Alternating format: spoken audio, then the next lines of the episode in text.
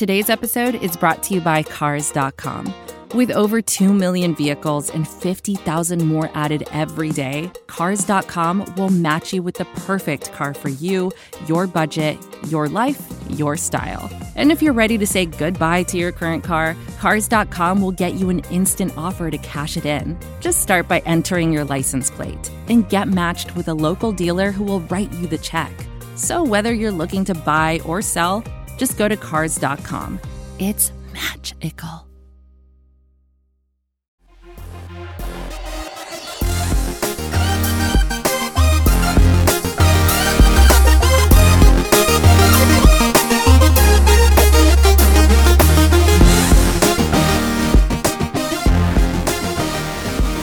Hello again, friends, and welcome on into episode 101, 101 of The Scho Show. Proudly a part of the Pat's Pulpit Podcast Network and brought to you by the great folks at SB Nation. My name is Mark Schofield, back in the big chair for today, Friday, April 24th, 2020, night one, round one, day one of the 2020 NFL draft is in the books, and we're going to have some reaction to what the Patriots did, some reaction to what the rest of the league did, some thoughts on good picks, bad picks, shocker picks, and as well as a look ahead to what the Patriots can do over the next two rounds. Before we dive in, though, your usual cavalcade of reminders. We got an extra one today. First off, follow along with the hijinks on Twitter at Mark Schofield. Check out the work, places like Inside the Pylon, Matt Waldman's rookie scouting portfolio. Not one, not two, but three. Yes, three SB Nation websites. Big Blue View, Bleeding Green Nation, and right here it's Pat's Pat's Pulpit, and also Touchdown Wire. USA Today's Touchdown Wire, part of the Wire Network over there. We've got a piece up that I'm going to be diving into a little bit later. It's a day two mock draft that I put together into the wee hours, into the almost early hours of the morning. And that leads you to the final reminder, which is I'm running on about three hours of sleep. And so, yeah, if I start to stutter at some point, just roll with it. I literally just got off of a radio show. I was trying to say DVOA and what the acronym stood for, and I couldn't get it out. Yeah, it's going to be that kind of day. And that kind of night, too, because we get to do it all again. Let's start at the outset. What the New England Patriots decided to do is what, well, many of us thought they would do, right? They traded out at 23 with, with players like Patrick Queen on the board, Kenneth Murray on the board, Cesar Ruiz on the board, Jordan Love on the board. We'll get to that. They trade out. And what's the trade they make? The trade that was predicted on the mock of integrity. Los Angeles Chargers coming up 37 and 71 to the New England Patriots. And now that gives the Patriots, like we've thought, the multiple bites of the apple that they probably wanted to have on day two. Now they have a second rounder. You know, pick five in the second round.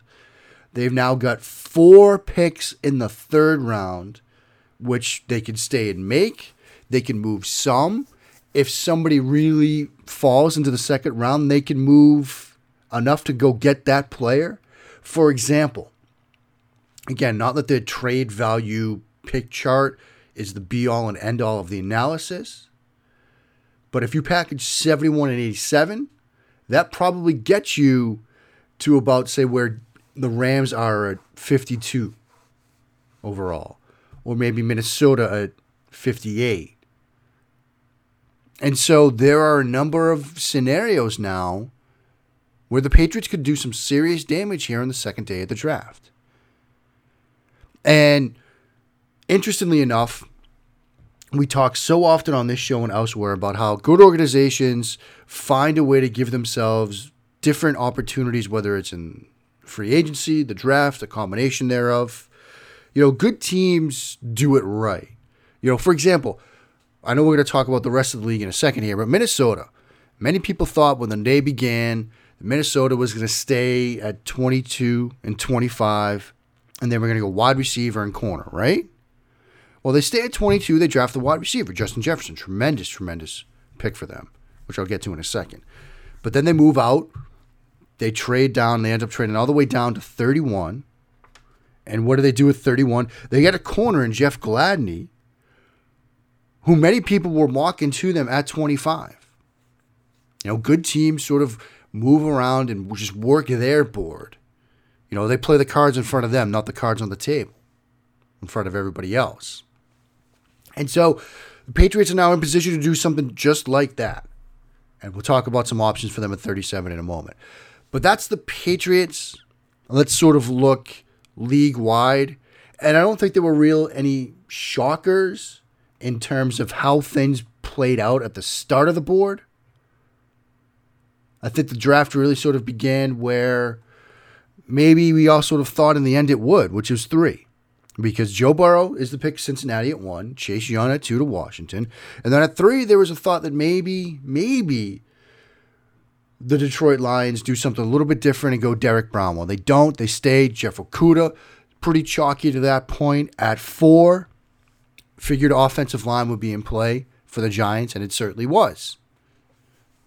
Dave Gettleman turns in the card or sends in the DM or however they did it.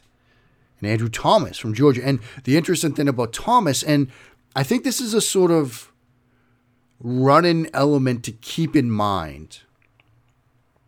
Thomas is pretty plug and play, very experienced.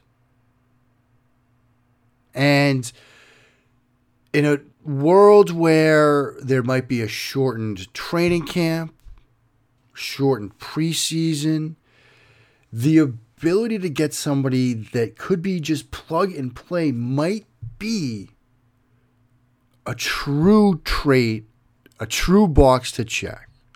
And so, as we get through some of these picks, as we get into, say, day two and even into day three, keep that in mind when we start seeing guys that were at the Senior Bowl and things like that coming off the board. I think that might be in play here. So certainly keep in mind, see if we see some more upperclassmen picked than perhaps in years past. But then the real sort of drama began, right? Because dating back to the Senior Bowl, I kept hearing things that Miami, they're not set on Tua. We heard all these rumblings in the past couple of weeks and days leading into the draft oh, Miami, they're going to come up for a tackle, or they're going to draft tackle at five and address quarterback later. And oh, they really like Justin Herbert. Oh, ownership really like Justin Herbert. They Miami really nailed the smokescreen part of the draft game. It's just absolutely nailed it. And I tweeted out, you know, Miami with the disinformation campaign of all time, which Again, life in 2020, people immediately took into a different direction, but I digress. They really sort of convinced everybody that it wasn't going to be Tua. In the end, it was Tua. Do I think it was a good pick? I do. Because if he's healthy, he's on the same tier as Joe Burrow, just a couple of steps behind him in my mind.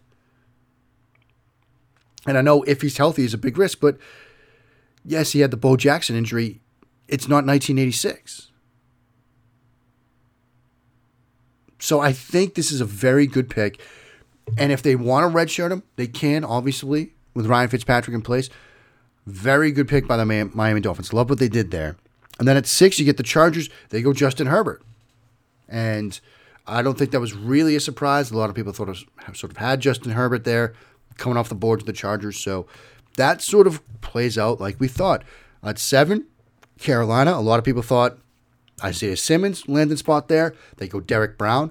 Also a very good pick. I was just on ESPN Charlotte with Molly Cotton and Walker. Huge fans of them. They're always so nice when they have me on. And, you know, I was telling them, look, one of the reasons why people thought Isaiah Simmons made sense for Carolina was the fact they need a linebacker. Well, one way to help the linebackers you have is to get a guy in front who's going to keep them clean. Derrick Brown does that. Molly asked me, for example, what should Panthers fans expect production wise? And I tried to make the point that don't get hung up on sacks and tackles and tackles for a loss. Look at the totality of the defense and how well the defense plays because of Derrick Brown, because he's going to keep people clean. You watch his game against LSU, for example, they ran a lot of the three man tight fronts. Listeners of the show remember that from the Baltimore Ravens game last year and he was having an Aaron Donald like impact on that game. Not what he was doing But what he was forcing the offense to do, he was getting doubled on every play. He was creating one on one matchups for everybody else. If you think back to Super Bowl 53, back when I was over at Locked On Patriots, I talked about how you double team Donald at your own peril because you're going to create one on one opportunities for everybody else. And Donald will take those double teams, knowing he's going to free up some other guys around him. And that's what Derrick Brown does. So I think it's a very good pick there. Arizona at eight, Isaiah Simmons. If you use him right, this could be a tremendous home run pick. And by the way, I'm not going to dwell so much on the Isaiah Simmons pick. I'm going to talk about Cliff Kingsbury's pad. Because, man, he looked like the next Bond. Nora Princiotti tweeted out that he should be the next Bond because he's got the beautiful setup. He's got the hardscaped backyard with the fire pit going. I don't know what the temperature was yesterday in Arizona, but I, it doesn't matter. He's got the beautiful setup, the clean, almost Spartan. I'm a very minimalist interior designer. I just talk about crushing this sort of home draft setup. But anyway, that's Arizona 8. At 9, Jacksonville. What I love about what Jacksonville did, both at 9 and at 20, they didn't force a quarterback pick or anything like that. They addressed other needs. So at nine, they get CJ Henderson. At 20, they get K'Lavon Chaisson. I like what Jacksonville did. At 10, Cleveland, they get Jedrick Wills to fall into their lap. Just a tremendous move. And now, look, somebody's going to have to play left tackle, whether it's Wills, whether it's Jack Conklin. But they wanted an offensive lineman, they got an offensive lineman. Another team that perhaps could have gone wide receiver goes offensive lineman. That's the New York Jets. I thought the Jets might have been that spot where the wide receiver run begins. They go offensive tackle, Mekhi Becton, massive, big, athletic guy, could probably protect Sam Darnold's blindside for the next eight years. Like I, I think he's that good. At 12, we get our first receiver, and it's not Lamb, it's not Jeudy, it's Ruggs, and it's the most Raiders pick of all time, right? The speed guy, the burner, fast wide receiver on the board. I think this is a, a quintessential Raiders pick. I think you look at how he impacts games. I think he's a home run hitter in a West Coast system that could take a slant route to the house. That's what the Raiders do. So it makes sense. It fits. Then we get our first trade. Tampa Bay, who continues to crush the offseason, they come up one spot and they get Tristan Wirfs. I mean, Tampa Bay has done a great job over the past couple of months, right? Added themselves Tom Brady, added now Rob Gronkowski. They come up and they get Tristan Wirfs. Just a really, really good job. Now at 14, coming back a spot, San Francisco 49ers, Javon Kinlaw. A lot of people thought that pick was going to happen, and it certainly did. You lose out on DeForest Buckner because you trade him. Now you get his replacement. They could have gone wide receiver here. Maybe they go wide receiver a little bit later in the draft in the first round. Little teaser. But yeah, good pick for them. At 15, Denver Broncos, wide receiver falls into the lap. They get see Jerry Jeudy. There was a concern that perhaps they'd have to trade up to do it. I thought they'd have to trade up, perhaps with Jacksonville or Cleveland to get the wide receiver they wanted. Instead, they get one to fall to them. And then Atlanta at 16, we get perhaps what people are calling the first true reach of the night. I don't think it's as big of a reach as people are making it out to be. They needed a corner. They could have gone up early to get CJ Henderson. They could have traded up for that. There were a lot of rumors, perhaps, that they wanted to go up and get Jeffrey Okudah. They couldn't get up to make one of those moves. So instead, they stay and they draft AJ Terrell from Clemson. And I think a lot of the reason that people were down on him stems from a bit of recency bias, from seeing what Ja'Marr Chase did against him in the national championship game. And I do think part of that was probably due to the fact that Ja'Marr Chase won some 50 50 balls, made some plays at the catch point. I think if you sort of watch that game in its entirety, Chase's performance isn't as, I mean, Terrell's performance isn't as bad as Chase's stat line is making it out to be. And if you look at the body of work, AJ Terrell is a very good corner. And this is one of those picks I think that is a window into the fact that we might get that shortened training camp, right? Because he's coming from a diverse 317 defense where you know Brent Venables was asking him to do a lot of man, a lot of zone, a lot of combination stuff. That's going to ease his transition. So I don't think it's as bad a pick as it's being made out to be. Now, talking about the wide receiver fall, CeeDee Lamb's fall ends at 17 with Dallas. And unfortunately, perhaps the main beneficiary of this move, Dak Prescott, can't celebrate it as much as he would like. Because we had tragic news that we all woke up to. Dak Prescott's brother Joe, Jace, excuse me, passed away at 31 over the past night. And so we're still learning more about this. Um, obviously, our, our thoughts and our prayers are with Dak Prescott and his family at this time.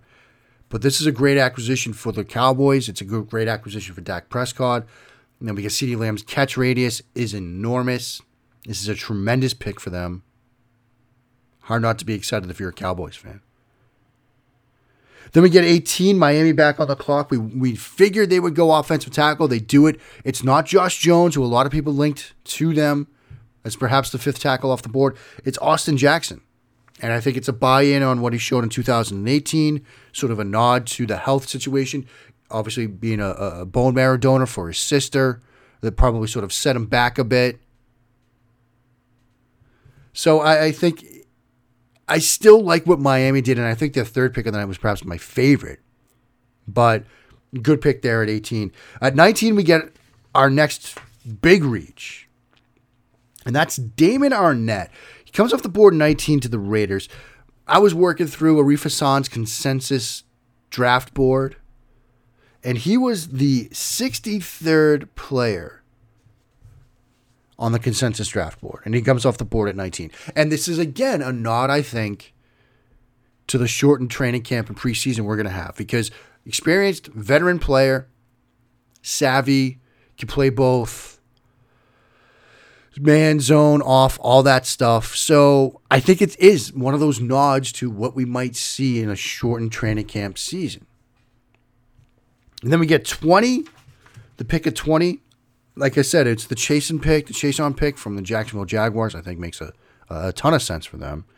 At 21, Philadelphia.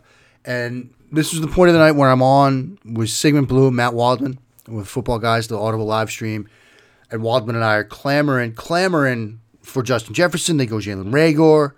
It's interesting you move on from Nelson Agholor and you draft a guy that I comp to Nelson Agholor. I think he fits schematically. It's a pick that I made in earlier mocks because I think the schematic fit makes a ton of sense. But I know Eagles fans are sort of tearing themselves to pieces right now as a result of it. Especially when you saw CeeDee Lamb fall to 17, just a couple spots ahead of you, and go to your hated rivals.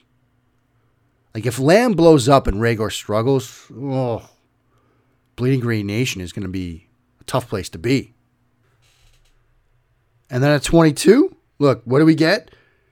A guy that I thought would have been perfect in Philly, and that's Justin Jefferson. And I, I love this pick by the Minnesota Vikings because if you think about what, let's take it this way.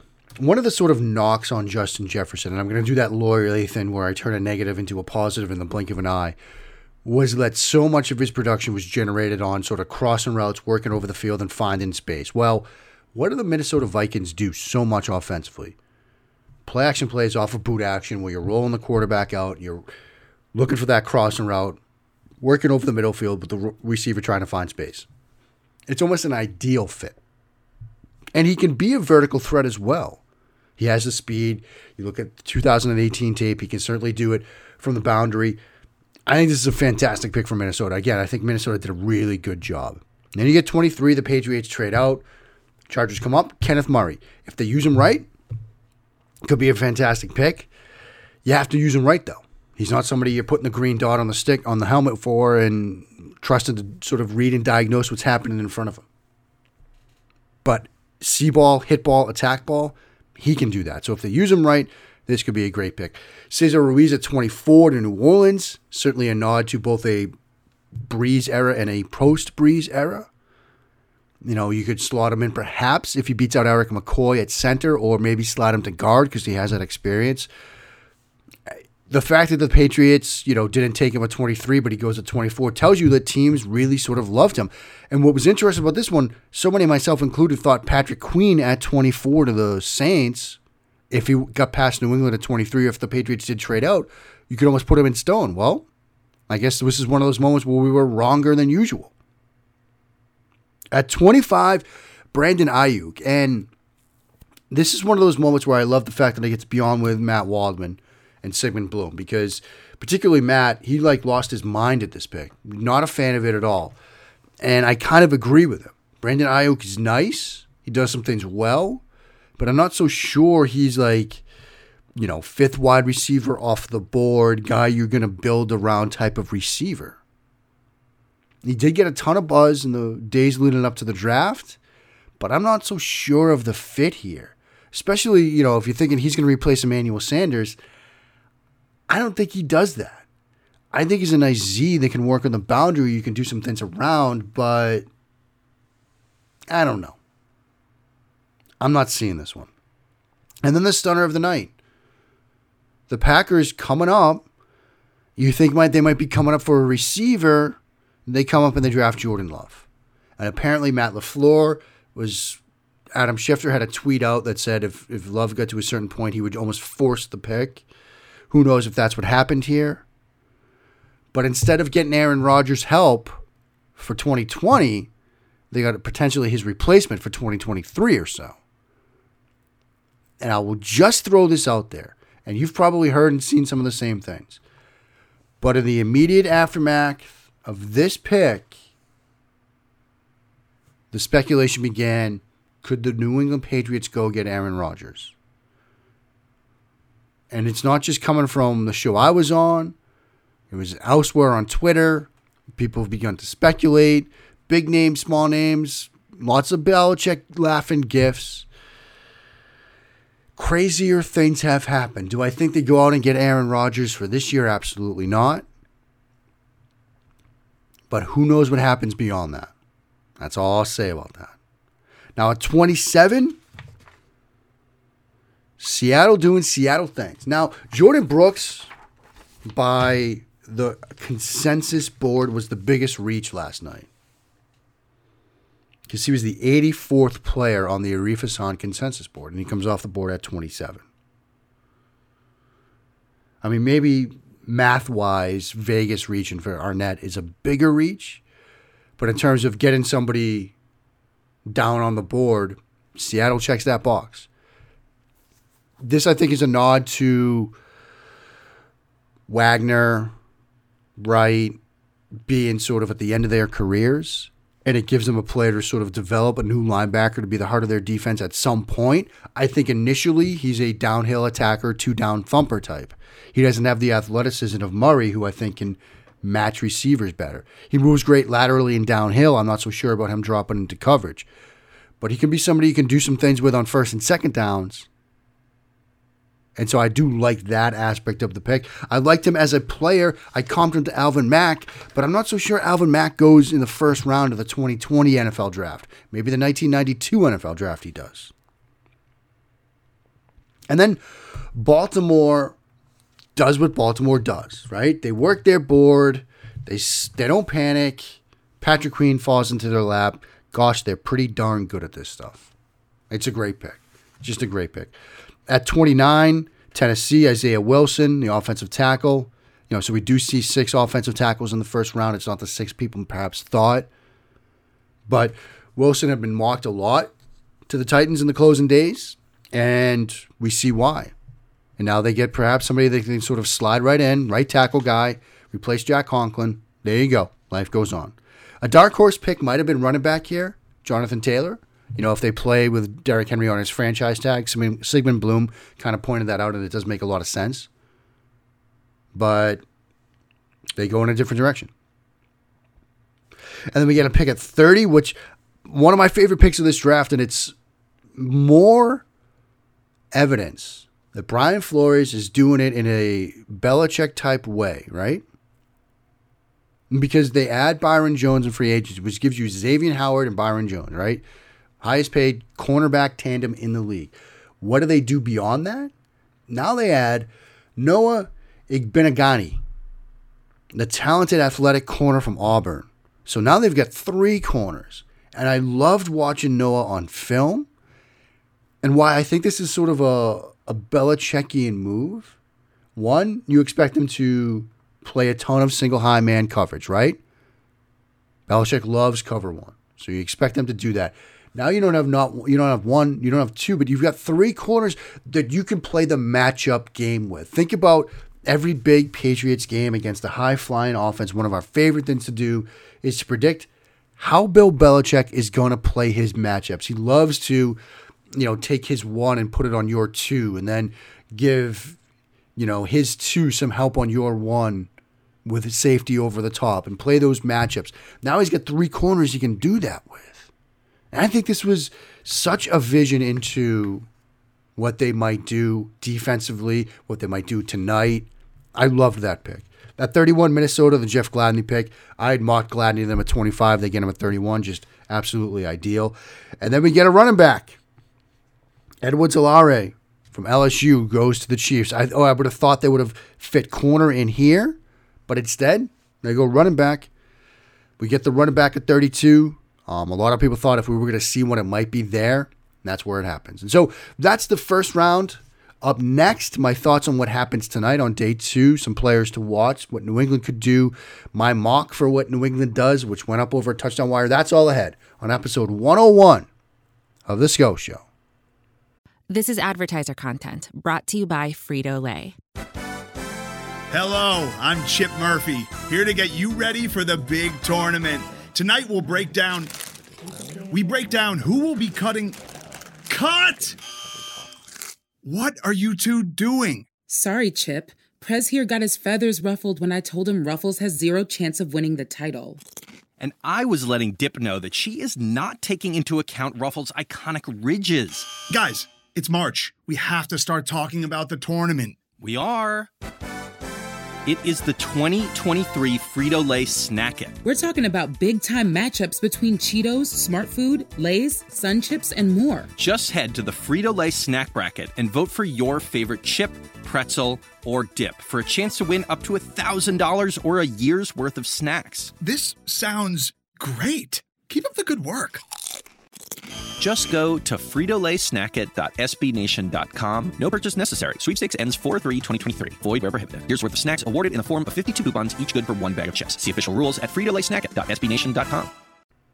Mark Schofield back with you now on episode 101 of the Scho Show. And let's talk about round two and round three. And yes, the Patriots have five picks to play with. And I will do it this way. I will start with my mock that it's up on Touchdown Wire, a full second and third round mock that I did. I will talk about the picks that I made for the New England Patriots. Obviously, yes, they have five. And I kick it off with the pick at 37. Xavier McKinney just feels right. It just feels right. Now, potentially Detroit could draft him at 35. I have them going edge with Gross Matos from Penn State. Xavier McKinney, I think, ends up a Patriot, you know, with that pick at 37. And I think looking at how they use safeties, looking at what McKinney brings to the table, if Belichick does indeed want to win those 17 10 rock fights next year, this is a pick that they're going to make. And so that's what I have them doing at 37. Other names to keep in mind here, you know, maybe Grant Delpit, although I think McKinney's more their type of player. You could think wide receiver at this point. Antoine Winfield Jr. also wouldn't be that much of a surprise, but I think McKinney's more their type of player. They could go quarterback, but I don't think they do it at 37. I honestly don't think they do it tonight. A lot of people think they do. Wide receivers, Denzel Mims, if he's there. Tee Higgins, perhaps. But I, th- I think this is a this is a Xavier McKinney spot, and so that's what I think they do at 37. Now they also get the pick at 71. that they got from the Chargers. And now that obviously is a pick at the sort of the top of the third round. And some options for them there. I think you have to think tight ends. Adam Trautman, Hunter Bryant, Harrison Bryant. In my mock, I went Hunter Bryant at 71, just because I think Trautman comes off the board at 66 to Washington.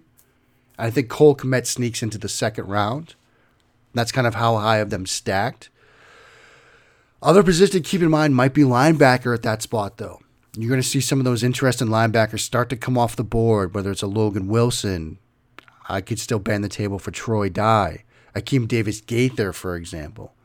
But I think tight end is probably 71's that sort of nice area where you might get one of the top tight ends in this group, but you're not spending a day, uh, round one or two pick on them.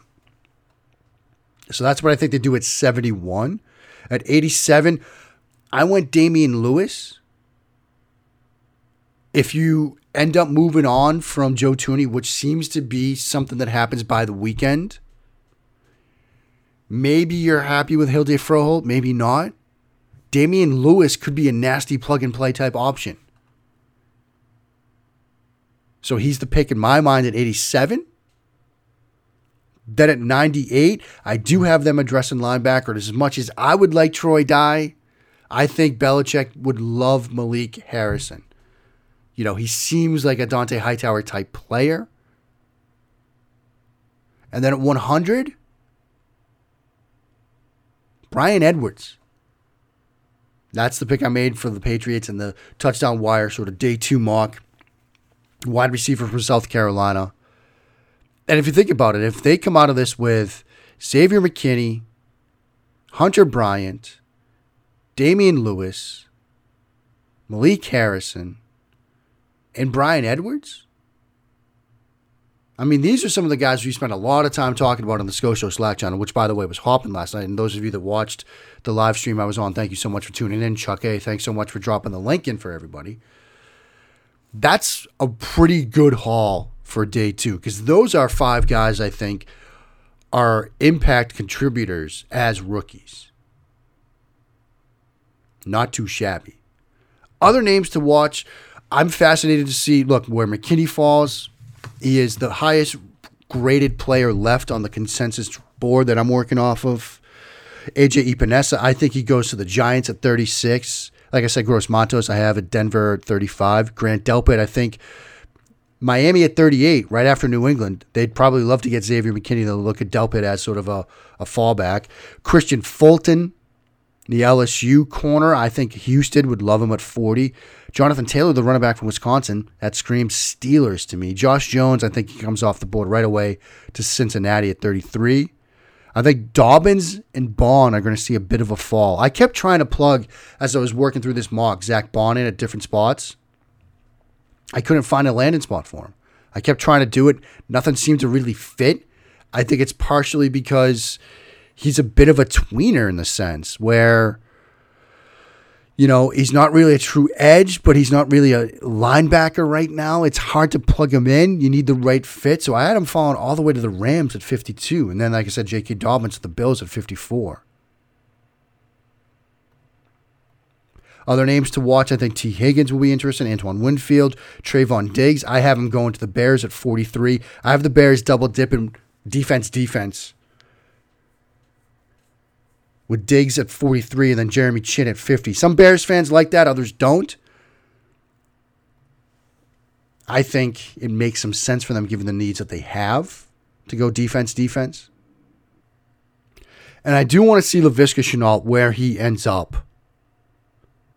I have him falling to a team at 62, the Green Bay Packers. Maybe that would make Aaron Rodgers feel better. I don't know. It could. So that will do it for episode 101. Sort of a quick look ahead. Um, what I think the Patriots could do tonight, what I thought about what they did last night. I think the pick, the trade back was the right move. Now they give themselves five day two picks, a lot of weapons, a lot of draft capital to play with. As for the plans for tonight, I'll be on another live stream with David Crumlow and Scho Show Slack channel member Bill Rossetti. I'll also be popping on with Pat Lane at some point when the Patriots are on the clock. I don't know if it'll work when we're at 37 or 71, but at some point I will be on with Pat, and I'll be on the timeline as well. Probably be doing some live draft grades for Touchdown Wire. So if you're not sick of me yet, well, you've made it this far, so you might as well keep following along on Twitter at Mark Schofield. That will do it for today. I will be back maybe later tonight, early tomorrow morning, or a day two roundup. Until then, friends, stay safe, check in on the neighbors, wash those hands, and as you do, sin along and bless those Patriots reigns down in Foxborough.